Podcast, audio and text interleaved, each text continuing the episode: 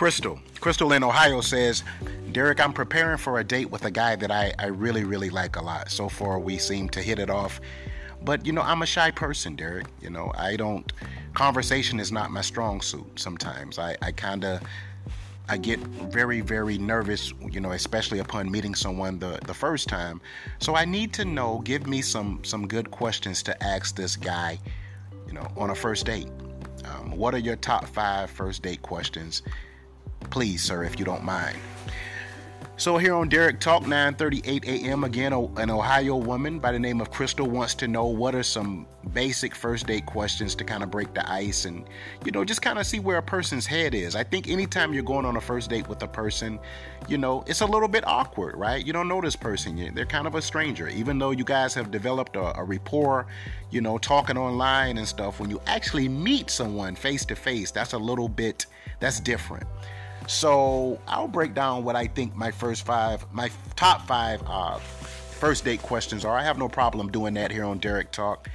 Um, I think the first question that should be posed is Are you single? Are you a single person? There may be someone that says, Of course they're single, they're here with me. No.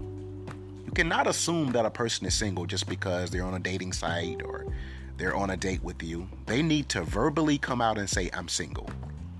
That way there is no confusion because people often, you know, play games with the word single. Well, what do you mean single? Single, unattached. There is no one that thinks that you're their person. You're not romantically, you're not intimately or physically involved with another person. You know exactly what single is, but people like to play games with that word. So you need a verbal admission from them. I'm single. That's the first question that should be posed.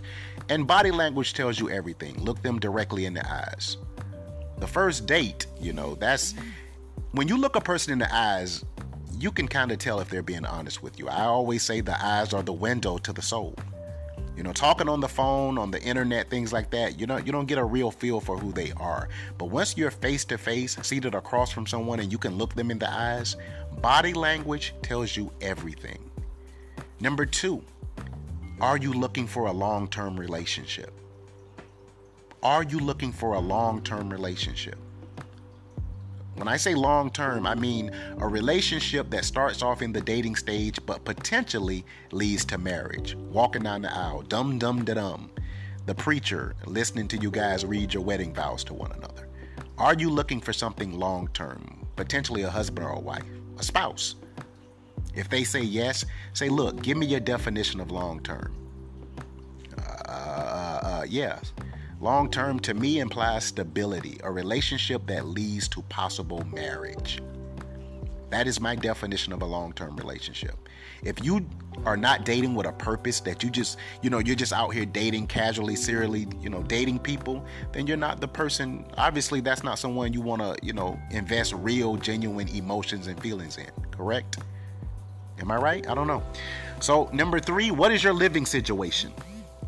Who do you reside with? When you're off work after that eight hour shift and you open your door, who is there? Do you live with a mother, your father, a roommate? Do you live alone? What is your current living situation?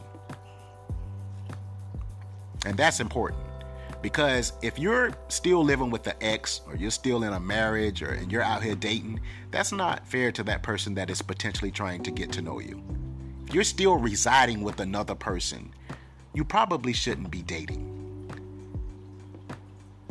In the in one relationship before you jump into another. That's basically what I'm trying to say.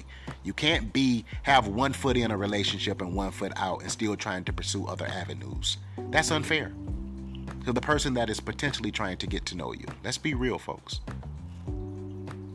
Number 4, what is where do you see yourself in five years? Where do you see yourself in five years? That's going to tell you a lot about a person's psychological state. Are you ambitious or are you a stagnant person? Because a person that lacks ambition, that doesn't want to do anything, you know, if you're at a job and you're in the mail room, do you want to move up to mail carrier? Do you want to move into management? Do you want a managerial role, or are you are you just trying to stay stagnant in the mail room? Do you want to just continue to be a, a intern? You understand what I'm saying? Like, uh, uh, to me, an ambitious person is very, very attractive. You want more out of life. You're never satisfied with anything of mediocrity.